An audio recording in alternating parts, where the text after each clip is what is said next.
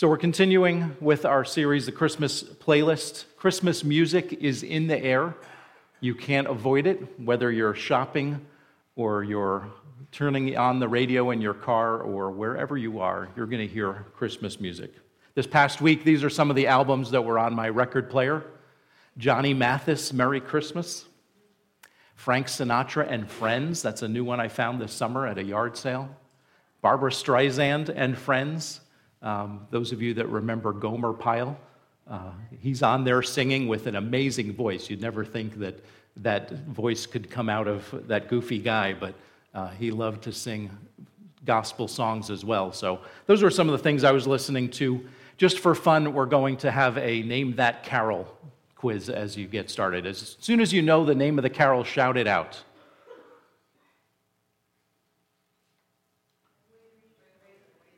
Okay, you can just fly through these. As soon as you hear it, Elena, go to the next one.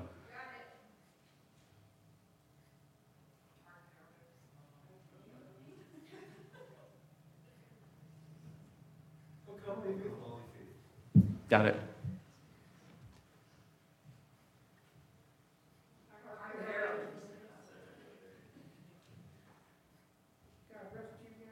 Nice. Sometimes you have to sing it in your head, don't you, till you get to the title? That's what I have to do. Good.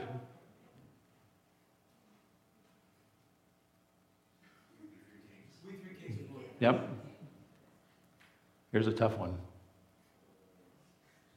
In the bleak midwinter. Nice. In the bleak midwinter. Mark going for the. That's the daily double. He got it. so we love we love Christmas music. I love planning out these worship services with Mark and thinking about how many songs we can fit into the worship service. And there's always ones that we want to add. So let me throw out this commercial early. Christmas Eve is going to be tons of additional songs. So if we didn't sing it on one of these four Advent Sundays, come back Christmas Eve because hopefully we'll be able to sing it then. The music of Christmas for me brings back happy memories when I put on those uh, great songs of Christmas albums um, from the 60s and 70s. Some of them came out even before I was born, but it just brings me back to Montclair, New Jersey, hearing those records. Sorry, at home, thinking about parents that are not here. My pop is not here anymore, but those are happy memories, even though I'm crying right now. It brings back good times, brings back memories of joy. But we don't want to just look back and think nostalgically about Christmas. We want to look forward. We want to look forward to what God promised to the world then and the promises that are still coming, the things that are yet to be fulfilled. Through our four weeks of Advent, we're exploring a Christmas playlist and they are four songs from the Gospel of Luke. They're not songs that are in our hymn book. There are pieces of these songs in there, but four people who experienced God and they broke out into song or prayer. And so today, um, we're looking at Zechariah's song. It's track two. Last week was Mary's song, and you can go back to our website or to YouTube and you can catch up on that one if you missed it. I mentioned a book out at the Welcome Center. Who's picked one of these up? Raise your hand if you have one already. If you haven't, make sure you grab one. There's one for at least every family, and if you want to take an extra one home to someone and say, hey, read this and come to my church, take it with you. We'll order more if we need them. But it's just been a really great book that I've been enjoying reading, and that's um, what our sermon series are based on. So today, Zechariah's song. Next week is the angel's song, and then Simeon's song is going to wrap it up before we go to Christmas Eve. In your bulletin, in addition to some announcements about upcoming events, the backside of that insert has a place that you can take notes and you can jot down some of your own thoughts. Um, if you are a active learner, that means that you want to be part of what's happening, right? So instead of just listening, you're writing down some things. Maybe ask yourself some questions or other verses that come to mind or whatever is going through your head. It's a place that you can capture some thoughts and see what God is having for you to learn this morning. If you're watching online, you can go to faithlife.com slash Dunkirk Baptist, and it has all of these slides as well, so you can be following along if you're watching with us. And greetings to different parts of the country. Uh, those of you that are at home not feeling well, or those of you that just don't live nearby, uh, we're happy to have you with us for our Advent service today. The beginning of Luke chapter 1, that's where we're going to be today. You can grab a Bible in the pew in front of you or turn to your own. Luke 1, 5 to 24 tells us about a priest named Zechariah. He served faithfully in the temple in Jerusalem. He and his wife Elizabeth were very old, even older than me. But they had no children. They had no grandchildren. The Bible tells us that Elizabeth was unable to bear children. And then a supernatural event occurred. While Zechariah was serving in the temple, an angel from God appeared and told him that his prayer was heard and that he would have a son. That tells us that Zechariah and Elizabeth had been praying for a son, someone to carry on the family name, perhaps a son to go into ministry and serve in the temple. That had been the prayer of their lives. They continued to pray it, and in their old age, God answered it and said, You will have a son. You should name him John because he is going to prepare the way for the Messiah. Last week, we heard about an angel coming to tell Mary that she was going to give birth to the Son of God. But six months before that happened, Zechariah and Elizabeth had another message. You're going to give birth to the forerunner the prophet who's going to proclaim the Messiah is coming. Get ready. Make, make way for the Messiah. Repent of your sins. Trust in God. He is fulfilling his promises.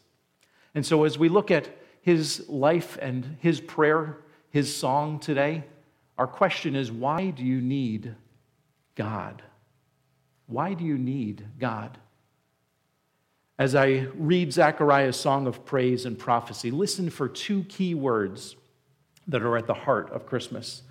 We're in Luke chapter 1, and I'm going to be reading verses 67 down to the end of the chapter. You can follow along on the screen or read in your Bible.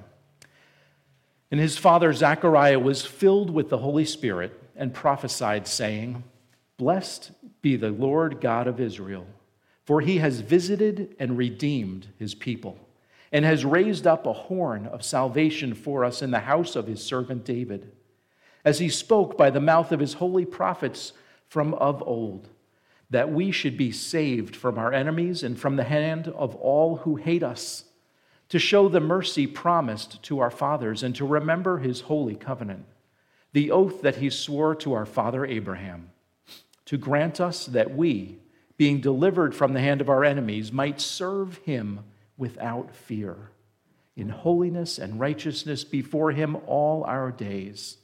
And you, child, will be called the prophet of the Most High, for you will go before the Lord to prepare his ways, to give knowledge of salvation to his people in the forgiveness of their sins, because of the tender mercy of our God, whereby the sunrise shall visit us from on high to give light to those who sit in darkness and in the shadow of death, to guide our feet into the way of peace. And the child grew and became strong in spirit, and he was in the wilderness until the day of his public appearance to Israel. Right at the beginning in verse 68, Zechariah said that the Lord God has visited and redeemed his people. These key words tell us a lot about why any of these events needed to happen. It was a visit with purpose. When God the Father sent his Son, the Messiah, to the world, he visited with purpose. God, the Creator, came to the earth he created, something he made out of nothing. He spoke into existence, and he came to visit the earth not just to look around, not to see what was going on. He didn't come for good food, he didn't come for fellowship. He came to redeem his people. Those of you that are as old as I am or close would know that a redemption center is where you bring your S&H stamps. Remember those?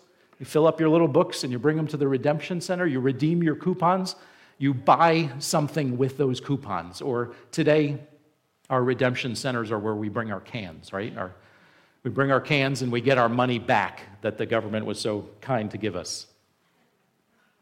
To redeem means to pay for something, to free it from captivity. So when you go to that place, you're freeing your money and bringing it back to you by offering up your cans. Much earlier in Israel's history, they were slaves in the land of Egypt. Joseph was carried into Egypt as a slave.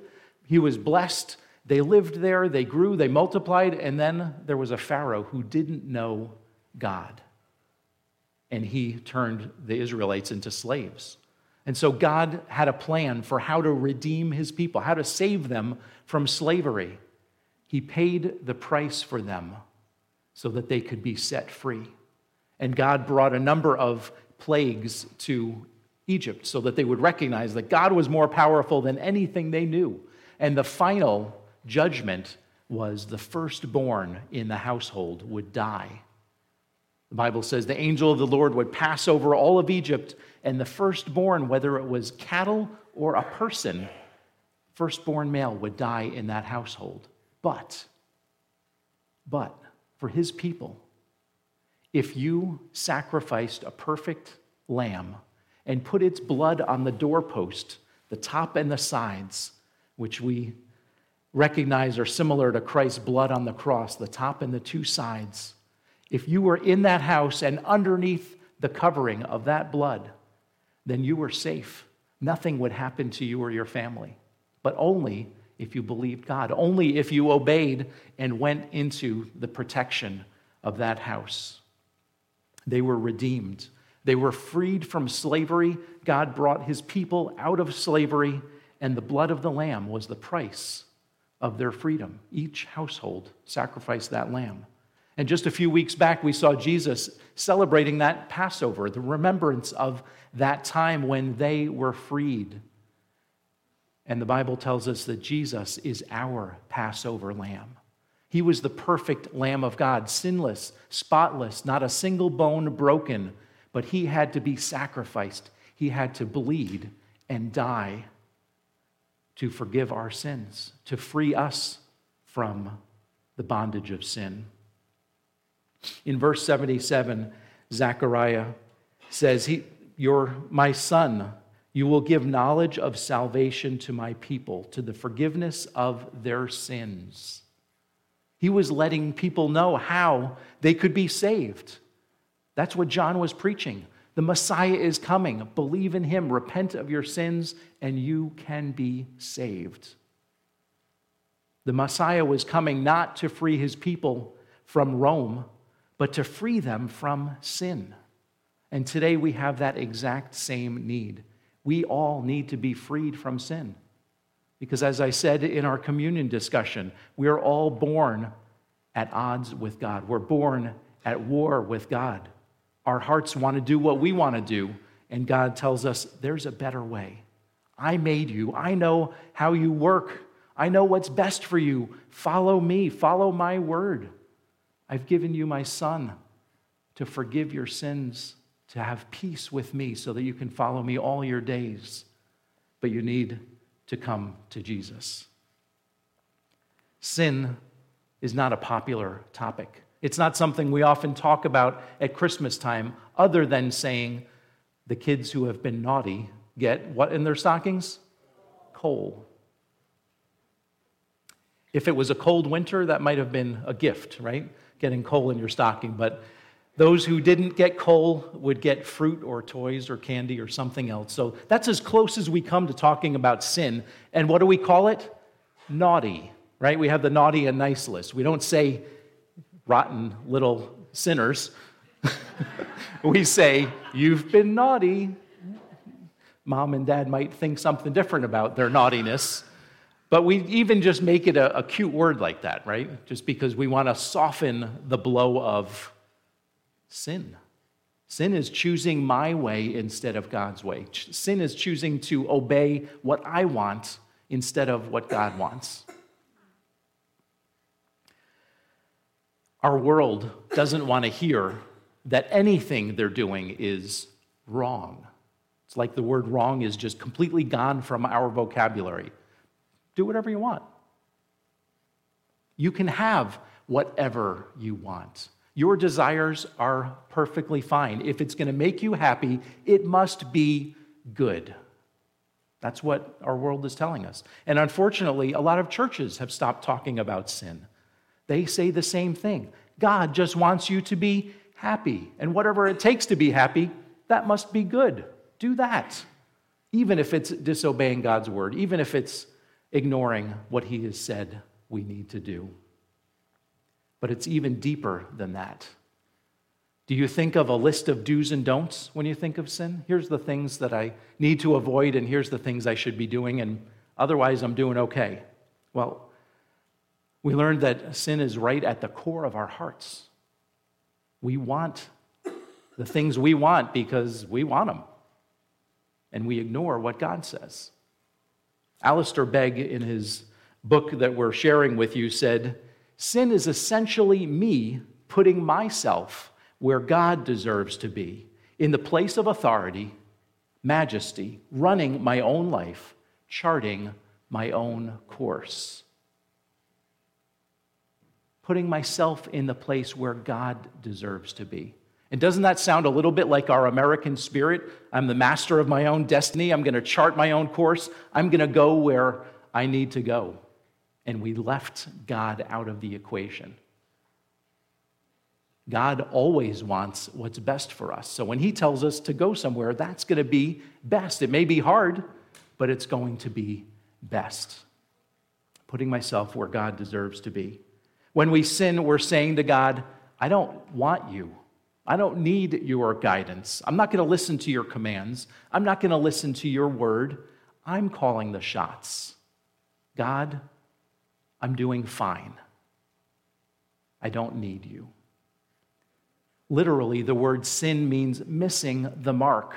And it was originally an archery term. So you're aiming at a target and you shoot for the bullseye, right? That's the goal, hitting the very center of the target. And when you miss, that word was sin. You missed the mark, you missed the target. God says our target is obeying Him, it's perfect righteousness. And we miss the mark all the time. Occasionally we hit the target, but throughout every day of our lives, we are missing the mark of perfect holiness, perfect righteousness. So whether you're aiming an arrow or a gun at a target, you're missing the mark, or you're kicking a field goal and it looks so good until the last second when it veers off just a little bit. You were aiming for it, you were trying, but you didn't get it through the uprights. That's another picture of sin. And if I stood out on the Bills field and attempted a field goal, even though I played soccer, I would probably kick the ball and it would just drop short of the goal. It might have been lined up perfectly, but it probably wouldn't go 60, 70 yards. I doubt I could kick that far. I'd probably pull something if I did anyway we just picture yourself all lined up on that field. We're all aiming for the same thing, and you might get really close, but you're just as far off as I am if you don't get it through the uprights. So that's what we do. We compare ourselves to other people and say, well, I'm not as bad as that guy or this person at work. They're much more sinful than I am. But we're all missing that mark. The Bible says in Romans 3 all have sinned, all fall short of the glory of God. When it comes up to measuring to his glory, we all miss the mark. Could be by an inch, could be by a mile, but it's still missing the mark. It may be intentional. We just decide this is what we're going to do and we don't care. Or we may be trying really hard, but we still don't measure up to that perfect standard. The Bible says that we are all slaves to sin. When we sin, we are choosing to disobey God. We're choosing to do it our way instead of God's way.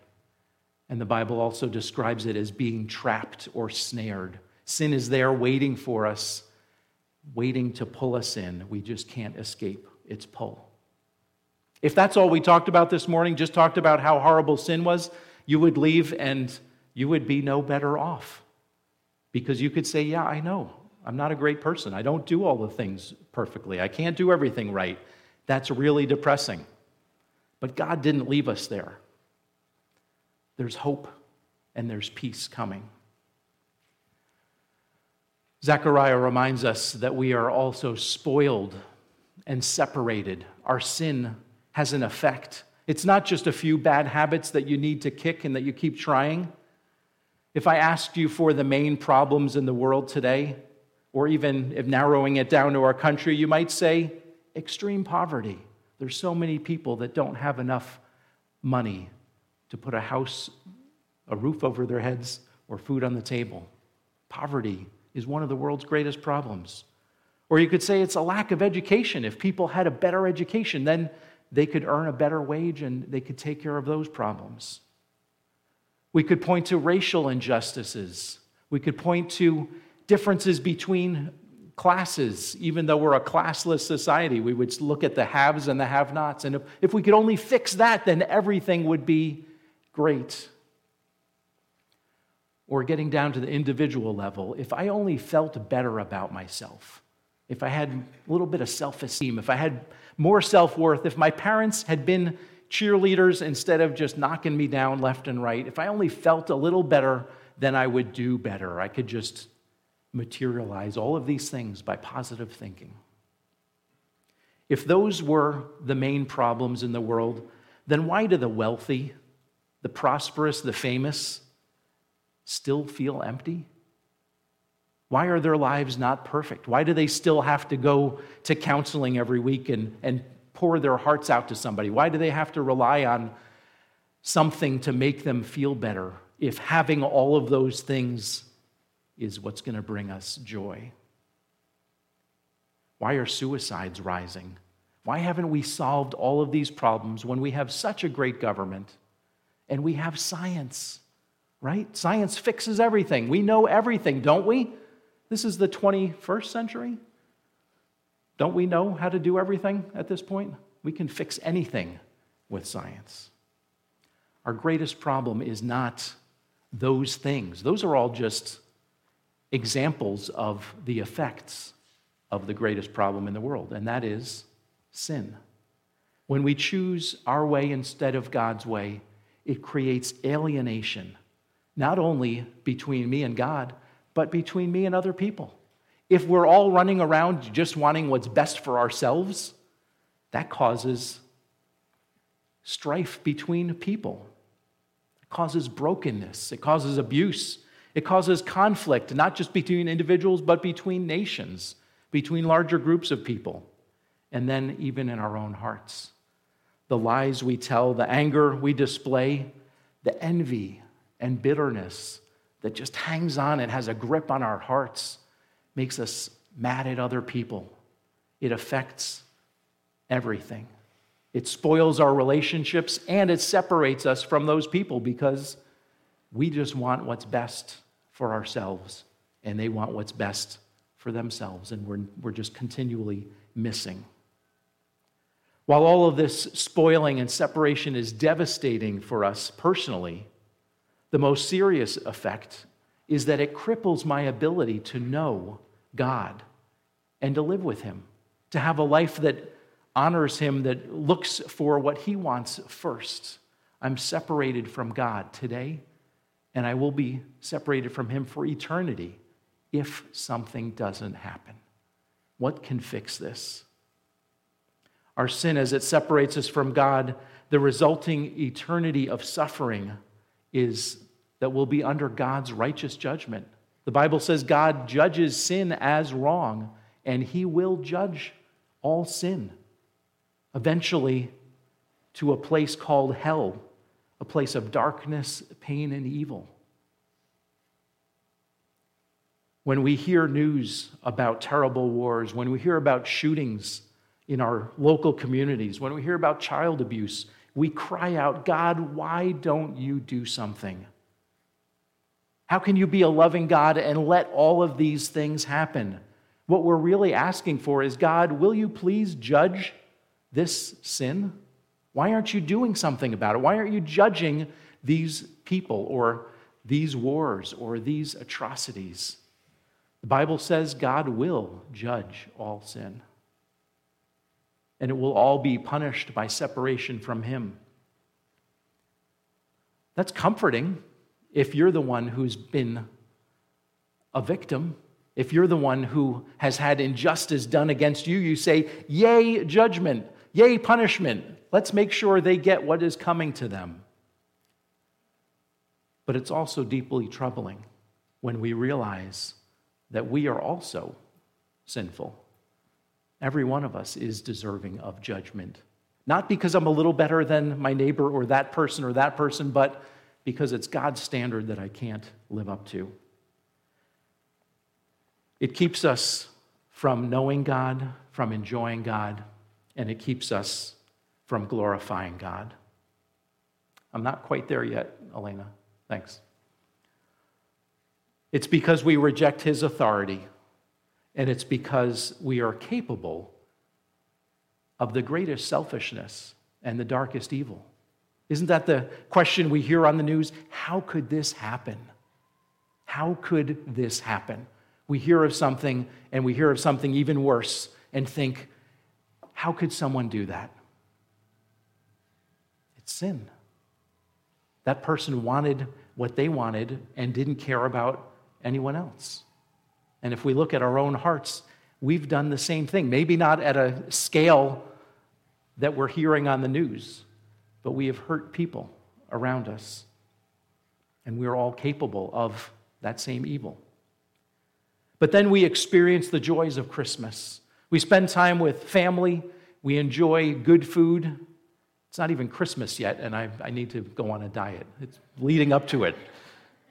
All the good food listening to good music, giving presents, getting presents, all the things that we could want.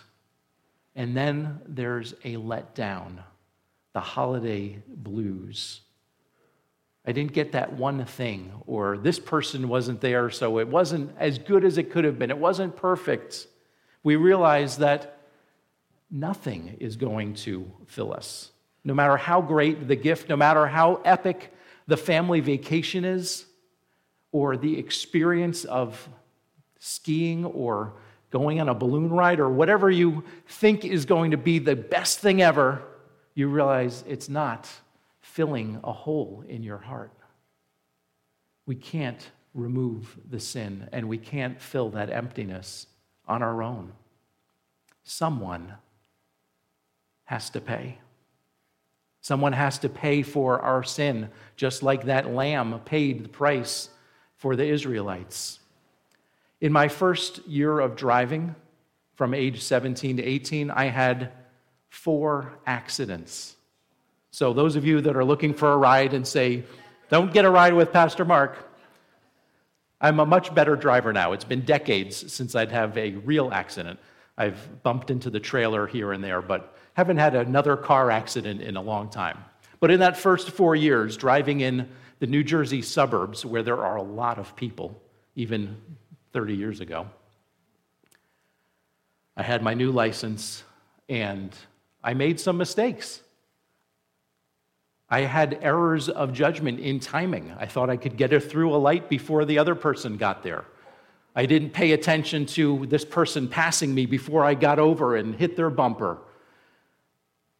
I got blindsided by a taxi cab in New York City who had no insurance.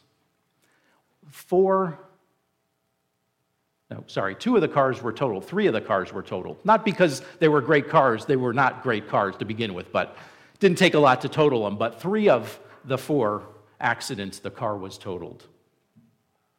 With every accident, someone had to pay. The very first one where I sideswiped someone, I said, please don't tell the insurance company. I don't even want to tell my parents. I will give you the money. I've got some money in my account. Let me know how much it takes to fix your bumper. And I just wrote a check for a couple hundred dollars as a 17 year old and was like, just make this go away. The other ones were so big that the insurance company and the police had to be involved, and someone paid. Someone paid for those accidents to fix both cars, or in my case, to get mine to the junkyard because it wasn't worth fixing. God doesn't wink at sin. He doesn't ignore the spoiling and the separation that it causes. He cares about the devastation that sin causes in your life, in the lives of the people around you, in the world He created perfect. He sees that, and it hurts God. It pains Him to see His creation suffering under the weight of sin. He cares when people reject his authority, not because he needs to be right all the time, because he is right all the time. He knows that what he has prescribed for us is best. And when we choose something lesser, it's never going to be as good as what God has for us. His perfect justice calls for payment for all sin. Just like loving, caring parents are not going to ignore their children's willful disobedience. They're not going to ignore the harm that it brings to themselves or to someone else. God, as our perfect Heavenly Father, has to address and He has to punish sin. And the problem, as I've alluded to already, is we can't pay the price ourselves. We can't be the one to pay. God's word says that all of our good deeds, everything we could ever do on our own, is just like a pile of dirty rags compared to God's righteousness. There's no comparison. We don't even get close. We miss that mark so far. But someone has to pay. Who can do this? In verse 77, Zechariah says, The Lord will bring forgiveness of their sins. They were looking for a Messiah to save them from Rome. They were looking for a Messiah to come and give them freedom from oppression.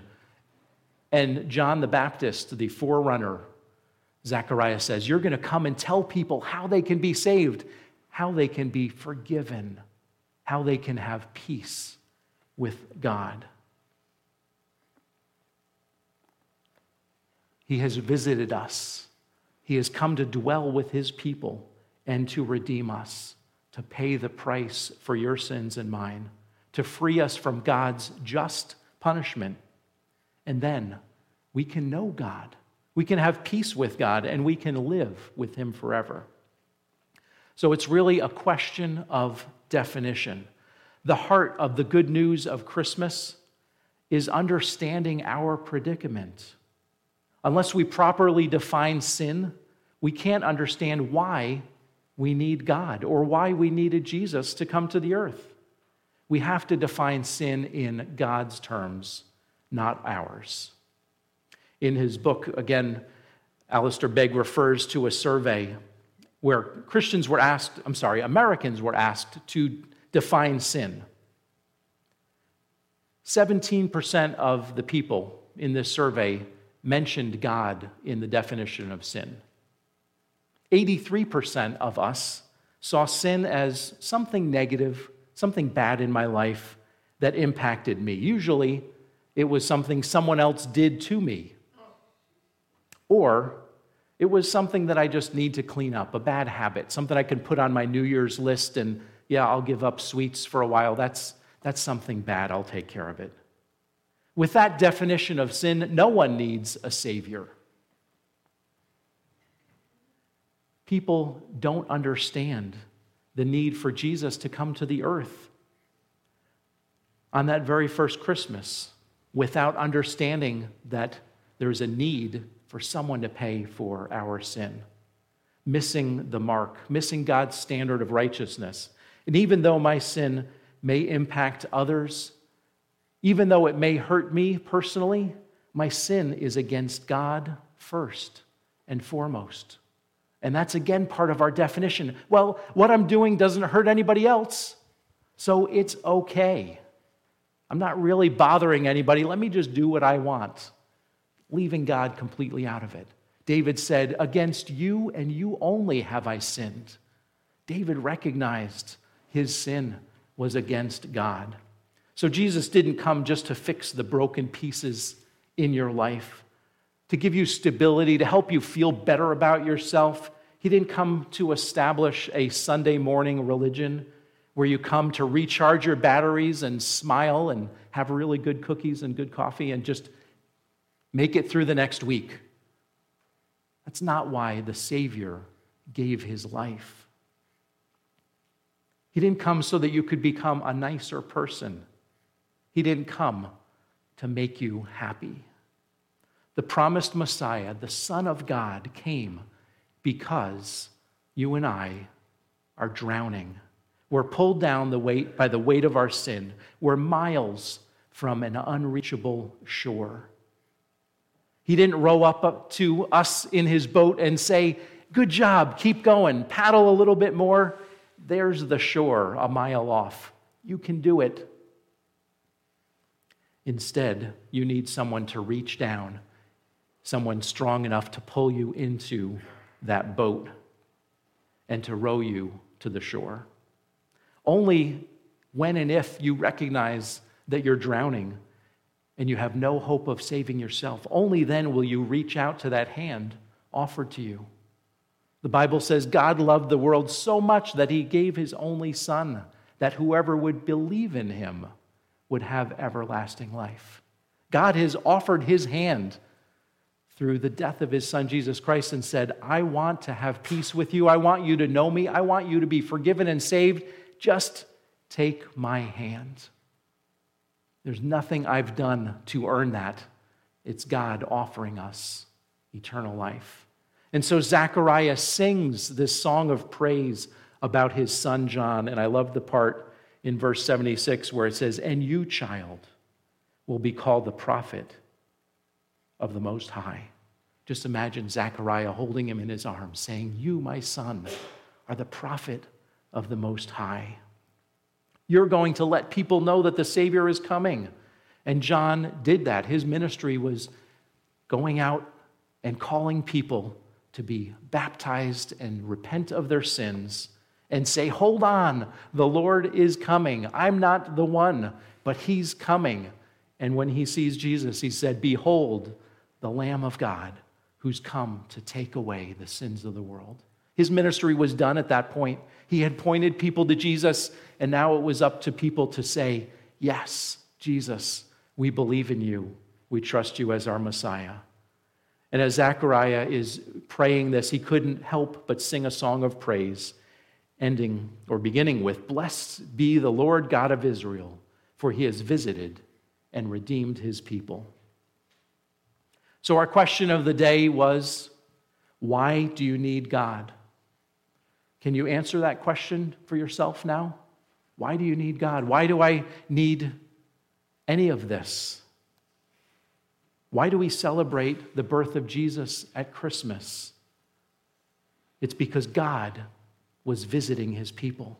He came to live in the neighborhood, he came to free us from sin, to redeem us from slavery to sin, to bring peace on earth between man and God. I need God because I can't pay for my own sins. I can't do anything on my own. I need to trust in the work of Jesus Christ as he died on the cross for me. In our next two Sundays, we're going to answer the questions how did he come? And then how did he do it? If you've never seen yourself as a sinner, if you've always thought that you're doing pretty good and you're doing a little bit better than the people around you, then you're going to miss that hand reaching out to you saying, Let me save you. But today, I hope that as you heard God's word explaining what sin is and what its effects are, then you would recognize, yes, I am a sinner. And the Bible calls that repentance, saying, God, I'm a sinner and I can't do anything about it. Please forgive me. Please save me. I believe that Jesus was the Messiah. I believe that he died on the cross for my sins and proving that he was God, he rose again to eternal life so that I can have eternal life. That is the gospel, that is salvation. So if you've never recognized that,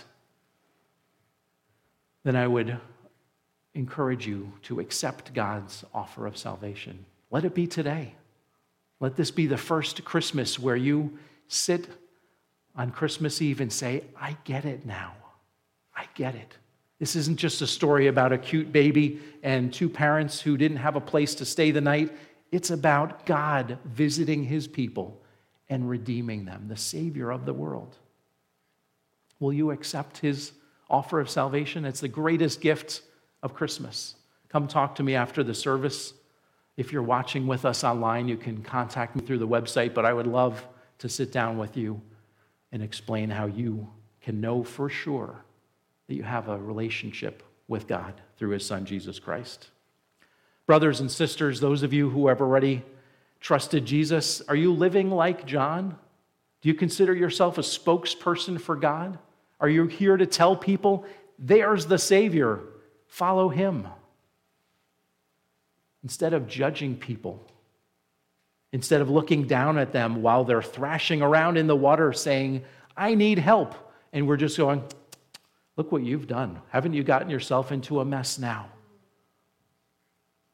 I've been guilty of that, looking at people and saying, wow, they're getting just what they deserved. Well, what do I deserve? I deserve punishment too. But by the grace of God, He reached out and saved me. Are you telling people instead of judging them, grab Jesus' hand and be saved? Point them to the one who can redeem them. And then, like John, who can you bring with you? Next week, as we have our third Advent Sunday, a neighbor, a family friend, someone that needs to hear the good news of Christmas, who will you bring with you to hear that? Write down their name in your note sheet. Pray for that person through the week. Maybe it's a family in your neighborhood, and just pray that you'll have an opportunity to say, Do you want to come to church with me this Christmas? I'd love to bring you. I'll pick you up at 9:15. We'll make sure we get good seats. We have the good news of salvation. We don't want to keep it to ourselves. Mark's going to come. We're going to close in another beautiful Christmas song. Please bow with me in prayer. Heavenly Father, I thank you for your love for us. Thank you for coming and visiting your creation, for redeeming your people, for offering the gift of your Son, Jesus Christ, for our salvation. Lord, let us not keep that amazing gift to ourselves, but help us share it with others and help us live lives that are pleasing and honoring to you. Help us choose to read your word, to obey your word, instead of choosing my own way. Now may God, the Father of hope, fill you with all peace and joy in believing in his Son, Jesus Christ, so that by the power of the Holy Spirit you may overflow with his great love. I pray this in the name of Jesus, Emmanuel, God with us. Amen.